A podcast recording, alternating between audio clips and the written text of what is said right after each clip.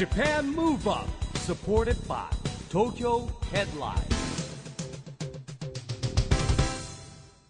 こんばんは。日本元気にプロデューサーの一木広治です。ナビゲーターのちぐさです。 Japan Move Up この番組は日本を元気にしようという東京 Move Up プロジェクトと連携してラジオでも日本を元気にしようというプログラムです。はい、また都市型フリーペーパー東京ヘッドラインとも連動していろいろな角度から日本を盛り上げていきます。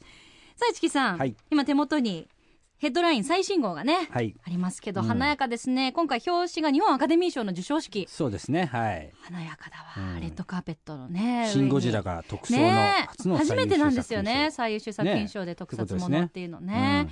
そんな記事もありますし中見ると、結構スポーツ関係の記事も充実してるんですよね。東京ヘッドラインそうですかね。まあ、うん。K1 の記事とか多いですけどね。まあ今回はフットサル全日本フットサル選手権、ねえなんかも載ってますが、今日のゲストはですね、はい。えー2020東京オリンピックで正式種目に決定したサーフィンの世界から、はい。えーレジェンドにお越しいただきます。プロサーファーの小川直久さんです。はい、小川さんはですね千葉県出身の44歳。はい。ハワイで行われてますパイプラインマスターズでですね日本人初のパーフェクトを記録したっていうですね、えーパイプラインマスターの称号を持ってる方なんですよでね国内大会のね元グランドチャンピオンでもあり、まあ、結構多くのタイトルをね取ってるんですよね。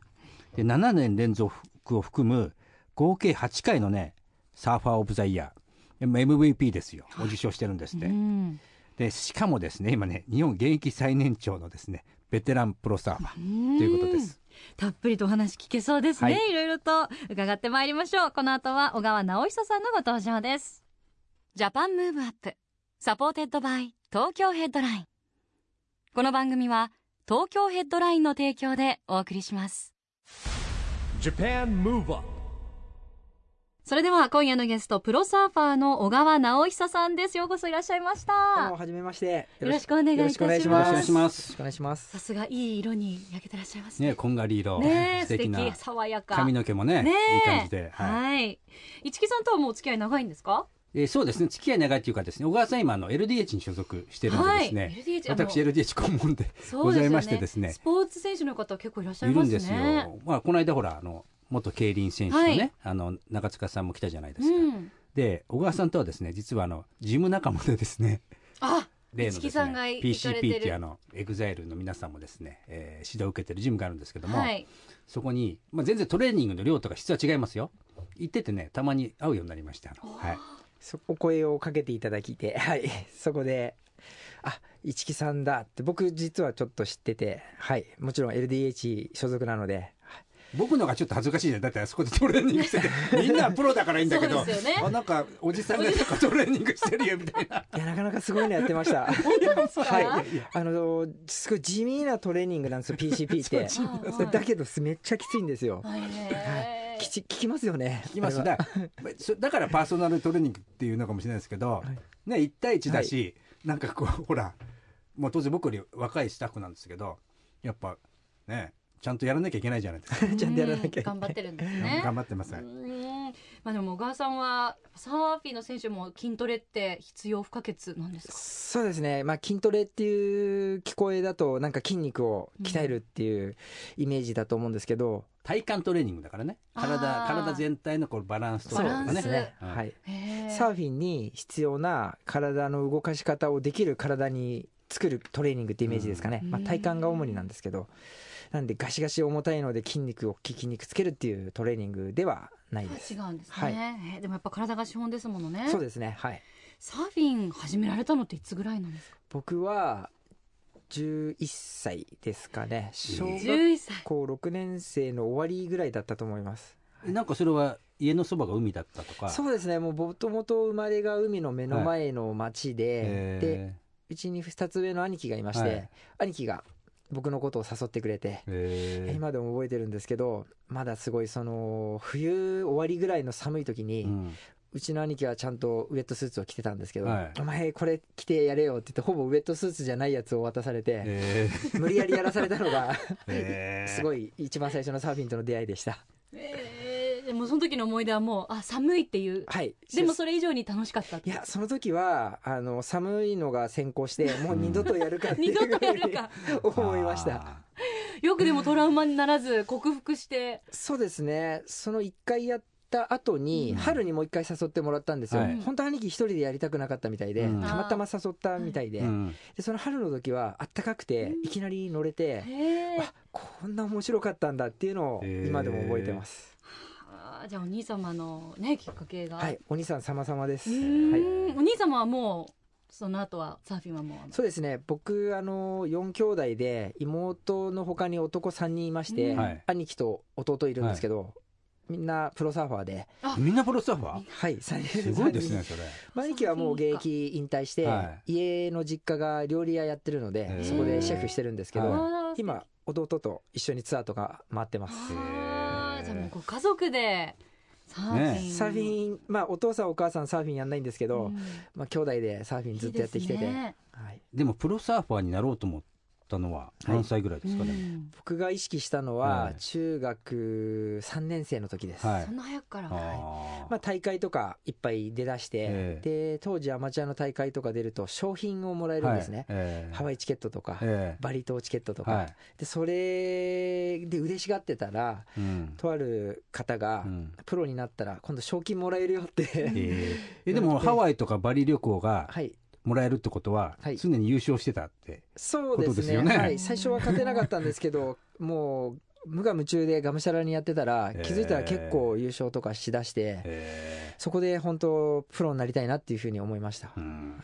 プロになるって何かこう資格じゃないですけどアマチュアとプロってどう一番の違いって？はい、プロテストがありましてで規定の、あのー項目をクリアするとプロになれるんですけどえちょっと試合形式でやるんですけどえーっと分かりやすく言うと何点以上出すとプロになれるっていうのがありまして。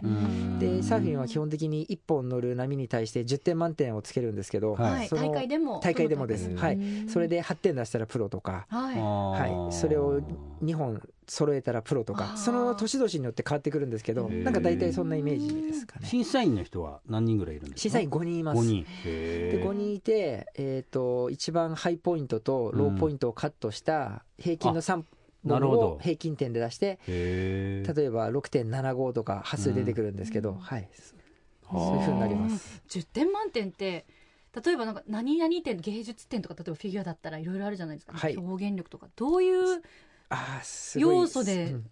10点満点なんですそこがすごい近いところで、はい。うん。ジャッジのクライテリアっていうのがありまして、うん。それをクリアしなきゃいけないんですけど、はい。例えばですけどスピードかとパワーとフロー、うん流れですね、はい。それが全部できてその波を乗り終えてよりそこに難易度の高い技が入ってくると、うん。10点に近い点数が出てくるっていうシステムです。技か。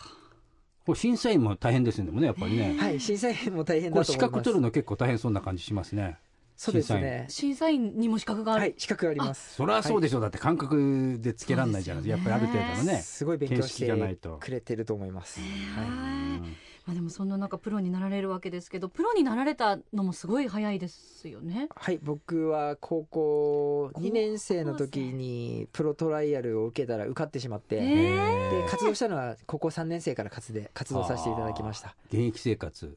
何年目ですか今？すいません、僕がさ30年近いんですか？すごいですあね。だって今20日本では最年長はい、ですもんね。今44で今年45になるので、うん。26年ぐらいですかね。26若く年、7年。ねやっぱりこう自然の中にいるからね若く見えるんですかね。本当ですか？ありがとうございます。え。ーでもそれってプロサーファーとしてはものすごい寿命としては長い方ですよそうですね。僕の年齢でやってるのはもちろんいないですし、うん。大体みんな30後半、まあ、5から7ぐらいで引退していきますね。うん早い人はもっと早いです。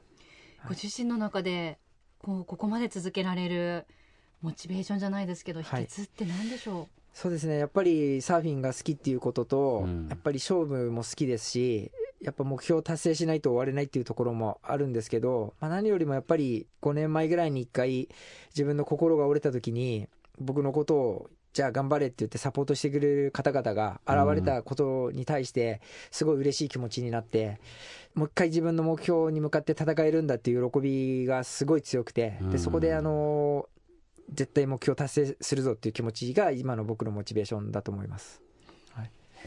ねでも世界のツアーって言いますけど、うん。世界の海をもあるわけですよね。はい。うん。僕ぜひ聞いてみて世界の海の中で、はい。一番これはすごいなとかいるまあどこもすごいのかもしれないんですけどあります、はい。あります。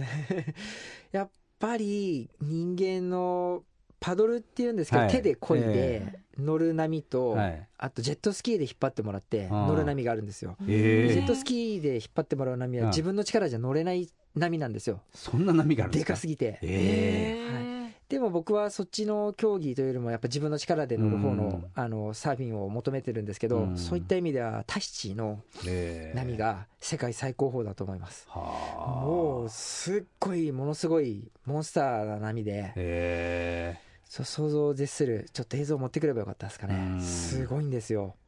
ーまあ当然プロそうか怖くないですもんね。僕なんかちょっとそんな聞いたらこう怖くなっちゃうけども。怖いです。えー？えー？いい波っていうのはやっぱ大きさとあのいい波そうですね。究極の波を言ってしまいました今、うん。あの本当人間が限界ギリギリでできる波っていう意味合いで今言ったんですけど、本当にいい波で誰もが楽しめるっていうところで言いますとインドネシアの波がえー。すっごいいい波がたくさんあるんで、えー。そこの中でもバリ島もそうですし、うん。メンタワイ諸島っていうあの諸島があるんですけど、うん。そこにいっぱい島があってすっごいいい波がありますね。でもそう考えると日本ってじゃあ意外と波ちっちゃいってイメージがあるんですけどそんなこともないああそんなことないんですよ。ないんですか、はい。へもう世界のトッププロサーファーたちが台風めがけて8月9月に日本の波に台風めがけて？はい。波に乗りに来るっていう。ああやっぱ台風が近づいてるはい。方が波がはい。乗りやすい波。台風が日本列島よりちょっと離れている位置でゆっくりうん。動いてる状態だとすっごい強いうねりが入ってくるんですよ。へへー。で日本列島に近すぎると荒れちゃいますよね天気とか、えー風とか。はい。そうするとダメなんですけど、ええ。遠くにいる時でゆっくり台風が動いてる時をみんなめがけてなるほど、はい。すごい自然と密接なね関係があるというか、へそうするともうお天気読んだり。はい、天気読みまくりです。ねそうですよはい。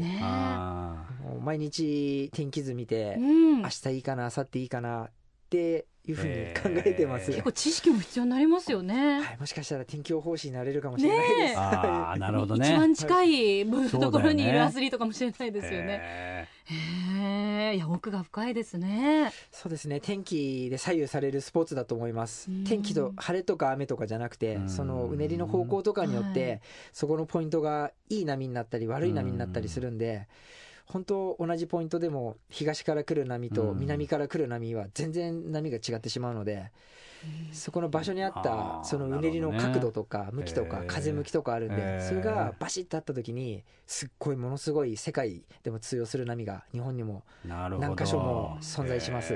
奥深いですね。僕日本の波ってひあんまり高くないんだなみたいなね。ハワイとかすごいなとか思ってたんですけどそんなことないんですね。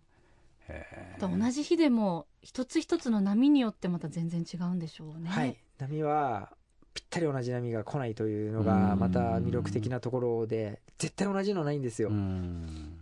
似てるのはあります。小川さんの大会経験の中で、はい。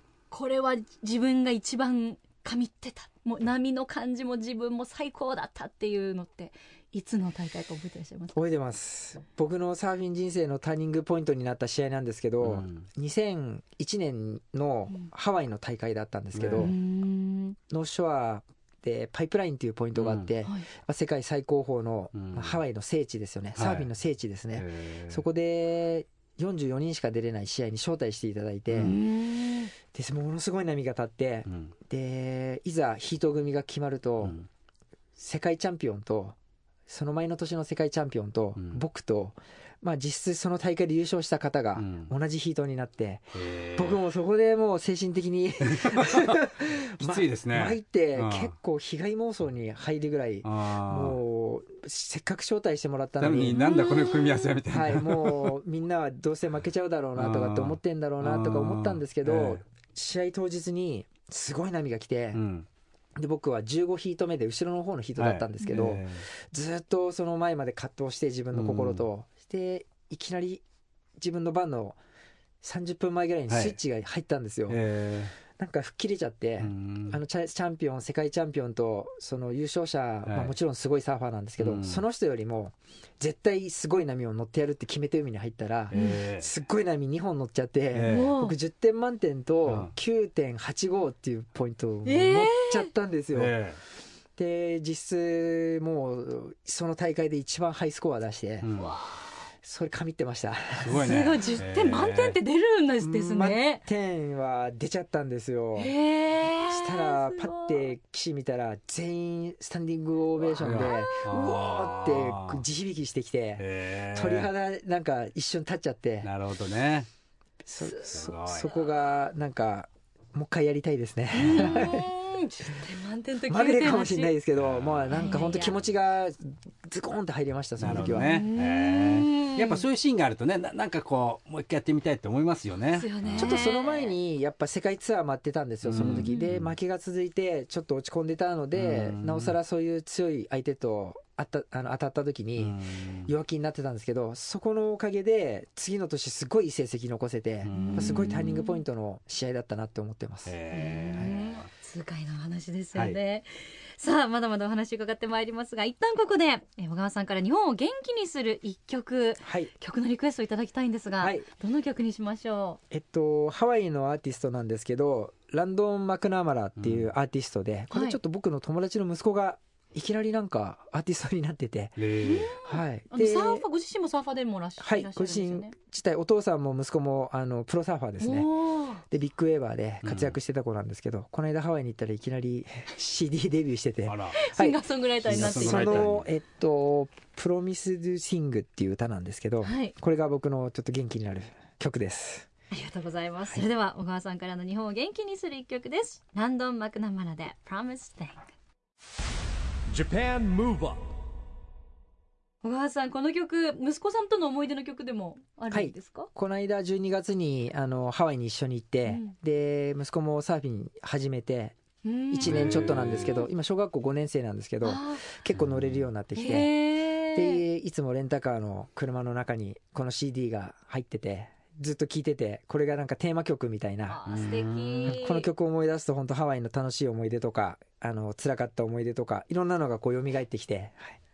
息子さんのねこれからのご活躍も楽しみですそうですよ。ねじゃあ、はい。2020ちょっとあ鍛えてなるほど。いけたら。そうですね素敵な話ですね。はい、お送りしたのは小川さんの日本を元気にする一曲です。ランドン・マクナマラプロミストシングでしたラジオで日本を元気にするプログラムジャパンムーブアップ一木工事とちぐさでお送りしています。そして今夜のゲストはプロサーファーの小川直久さんです。引き続きよろしくお願いいたします。よろしくお願いします。小川さん、はい。この番組はですね、はい。えーオリンピック・パラリンピックの開催が決まりました。2020年に向けて日本を元気にしていくために私はこんなことしますというアクション宣言をですねはい。ゲストの皆さんにいただいてるんですけどもはい。今日はですねぜひ小川さんのアクション宣言をお願いします。あわかりました、私小川直久は2020年を目指して日本を元気にするために現役続行子どもたちの育成をします。うなるほど。目指しちゃいますか？もえっ、と2020年オリンピック選手ですか、うはい。できれば目指したいんですけども、あのーそうですね目指します、あ目指して目指してかつ育てて。はい。息子さんとお二人で。あれ僕ちょっと知識ないんですけど、はい。代表って何人何人いけるんねですか？日本からいやいや何人だと思いますか？何人？で開催国だから行けるっていうのぐらいは知ってるんだけど4人ぐらい？今の世界で40人の枠しかないんですよ。ああなるほど。ので1人ずつだと思います。男女で。一人ずつしか出れないの？そんな狭き門なんですか、もしかしたら開催国で1人とかもらえるのかもしれないですけど、えー。だから2人とかだわからないですけど。そんなそんなに少ないんだ。少ないんですすごいねそれ。でー。強化選手になるためには、ええ。ーその団体のトップ8に入ってたりとかで、強化合宿してどんどんどんどん選手を絞っていくっていう形になるんですけどそこに入らないと強化選手になれないので、わあまずはそこなんですね。まずそこを目指して。だって今例えばもう2017年ですですけど、はいいつ決まるんですか現時点の,、はいその2020年の候補っていうのはど、えーと何人ぐらい僕の地元であの僕はちょっと選ばれなかったんですけど、あの強化合宿やったんですけど、ええ。80人、80人？はい、そこから一人に絞り込むの、はい。うわ。あそうですね。男女は合わせて80人なので、あはい。ーあでも二人としてもですよ。はい。クラスで一人しか出るのみたいそうだ。なしかもトップレベルの人たちでしょそれ。そうです。アマチュアのトップとプロのトップです、はい、あのー団体が3個ありましたアマチュアとプロで、はい。そこから全部こうジュニアとメンズで分けて、そこでトップ8が全部揃ってっていうとこはあ。強化選手の締め切りみたいのってあるんですか？いつまでには入んなかったら。ろそこがまだ初めての試みなので明確になってなくてでもどんどん来年再来年でそのシステムも変わってくると思うのであ本当に自分の頑張り次第では入れると思いますし。で僕やっぱりあの LDH でサッカーとかで Dream for Children うん。はい。やってますよね、えそれでサーフィンの Dream for Children をうん。今年からやりたいなと思ってて、へえ。でそこで試合を行って優勝者にちょっと一緒に海外に行ってうん。コーチング受けてうん。その子と共にその上達するっていうか、ははい。いそういうのをなんかやりたいなっていう今企画を出しているところなで、ね、はい、やっぱりでも世界と戦うには世界を見なきゃダメですもんね。だと思います、うん。はい、なので世界に連れて行って世界のコーチングを受けてでそれで経験してもらえることが一番いいないいのかなと思ってます、うん。でもやっぱりサーフィンがねもうあの日本でオリンピック競技としてはい。あるっていうのはよ嬉しいです奇ね。跡ですね。もう決まった時どんなお気持ちでしたか？いやめちゃくちゃ嬉しかったです。あのそれに対しての行動運動とかいろいろしてたんですけど、うん。まさか自分が現役でサーフィンしてる間にうん。オリンピックの話が来るとはしかも日本でっていううん。思ってなかったんで正直すっごい嬉しかったです、うん。はい、あれサーフィンの会場はどこでしたっけ？サーフィンの会場は千葉県の、えー、と一宮あ一宮だ。一宮、はい。一宮ってやっぱり波高いんですかね？えー、と夏は結構いい波が立ちますね。で夏ですよねおそらくオリンピックは。はそう7月から8月にかけてはい、でですから、鴨川と一宮で結構争いがあったらしいんですけどうん鴨川は夏がいまいちなんですね。結構僕の周りにねさあのサーファーおじさんたちいて一宮結構行くんですよね。なんかなんだろう今サーフィンがまたこうちょっと我々の世代4 5 0代の人たちがまたなんかサーフィンやってる人多いんですけど。そうなんです。流行ってるっていう。流行ってますよね蘇ってきました。みんなやってます。蘇ってきましたね。はい蘇ってきました。うんなんだろうね。僕らの頃サーファーって人気あったやっぱね。そうですよね。僕も一応サーフィンやややったことありますもんだって。うーんそうなんです。ボード持ってました。えーボード持ってたんです持ってか持っ結構本格的じゃないですか。ところが僕らの頃陸サーファーっていうのがあー今。いわゆる格好だけして焼い焼いて俺サーファーだぜみたいなディスコとか遊びに行くのに、うん。サーファーが持ってたわけですよ、持ってたんですよね。そうなんですよ。僕も湘南のあのロコのジャンバーとか買って着てました。なんちゃってさなんちゃってサーファー。なかなかね立てない。でもねなんだろう。僕だからそういうイメージ。あの弱小サーファーだからな弱い波ではい。もう何十回やって1回しか立てないみたいな、うん。しかも立ってすぐ波が崩れちゃう。うものにできだないまま終わっちゃったんですねそうですね。じゃあ。そういうことですね、はい、うんまあでもじゃあそういう世代の方もねじゃあもうオリンピック正式決定したら、はい。ねまた燃えますよね。ね。応援にも熱が入りますよね。かかりたいですね何かしらの形では。はい。ねまあ、この番組出てもらったこともあるんですけど、まあ、ゴルフのねはい。丸山茂樹さんなんかも、はい。もうもう自分現役じゃなくて監督になるんだってこの間ねリオ言ってましたけど、はい。はい。まあ、指導者の年齢かもしれないですよねそうですね。本当にそこもやっぱり考えてそういうことも勉強できたらいいなと思ってます。ね、はい。はい。楽しみにしてます。そしてですね小川さん、はい。もう一つですね、はい。この番組ではですね、はい。えー2020年に向けて障害者スポーツも応援しようということでですね、はい。えー東京都が中心にやってますチームビヨンドという運動がありましてですね、これは何かっていうと、えー応援するためにですね自分が背番号を選んでですね、はい。えーそのチームに入ろうと、はい。そして障害者スポーツを応援していこうというはい。運動なんですけれども、はい。ぜひ小川さんにですね好きな番号とですねその理由、ちょっとねまず聞いてみたいえです。僕もメンバーに入れていただけるんですか？はあのこれは誰でも入れるんですけど。あ本当ですか？ははい。い、僕の好きなナンバーは70 70もう単純になおなんで僕あ直久のなおなんでなるほど。70が。70ね。はい。もし僕に背番号をあのつけてくださいってつけてもらえるんであればええ。70で、なるほどね。素晴らしいですね。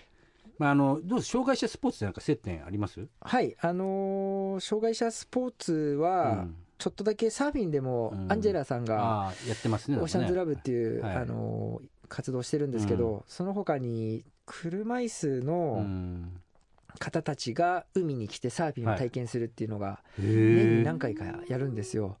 えー、どうやってサーフィンやあのーすっごいでかいボードで大人何人かで一緒についてボードの上にあのー腹ば、はい腹ばいになってね。でなってもらってえー。でこけても安全なように一緒にこう掴んでついて波に乗ってもらうっていう。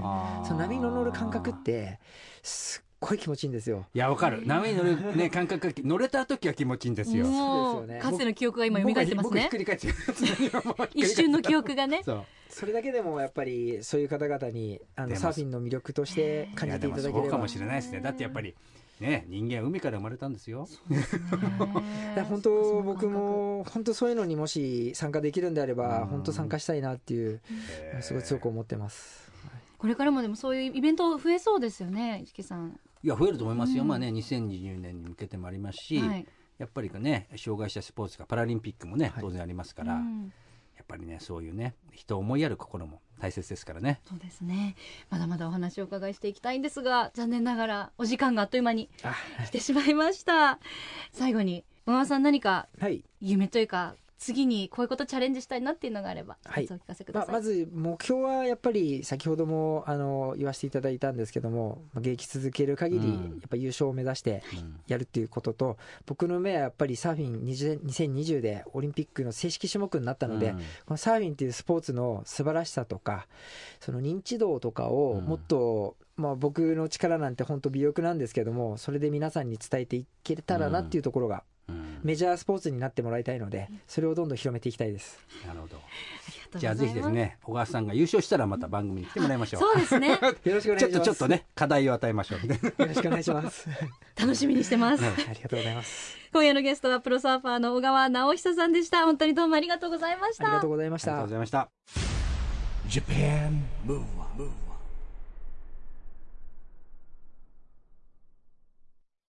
今日はプロサーファーの小川直久さんに来てもらいましたけどもいや現役最年長。そしてね自然との戦いの中でね高校生の頃からプロですよ。なんかすごい。でねなんかね世界を旅にしてるっていうねうんなんかこうもっとねいろんなこう話聞きたかったですね。そうですね時間足りなかったですね、うん足りなかった。でもあんなにいっぱいタイトルすごいタイトルをお持ちなのにものすごく謙虚でいらっしゃるっていうか。そうそ素敵ですよね、うん。その姿勢もうね、まあ何せ僕は一緒にトレーニングしてますんでね。トレーニング仲間ですもんトレーニンねグ仲間ですから。さあそしてここで毎月第2第4月曜日発行のエンタメフリーペーパー東京ヘッドラインからのお知らせです。現在23区内を中心にカフェや飲食店などさまざまな場所に専用ラックを設置し約35万部発行しているフリーペーパー東京ヘッドラインが来週月曜日3月27日に発行されます最新号の表紙は人気絶頂のダンスボーカルグループ三代目 JSOULBROTHERS from EXILE TRIBE 紙面では彼らの最新ベストアルバムについて解説いたします。また前回の放送でお届けした小林直樹さんの仙台での夢の課外授業レポート記事や俳優の斉藤匠さんのインタビューなど盛りだくさんの内容です。ぜひ東京ヘッドラインをお近くのラックでピックアップしてください。配布先は東京ヘッドラインのウェブサイトをチェックしてくださいね。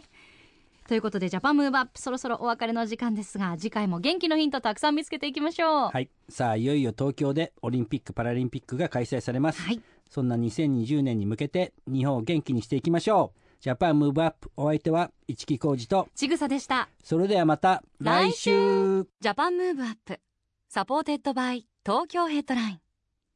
この番組は東京ヘッドラインの提供でお送りしました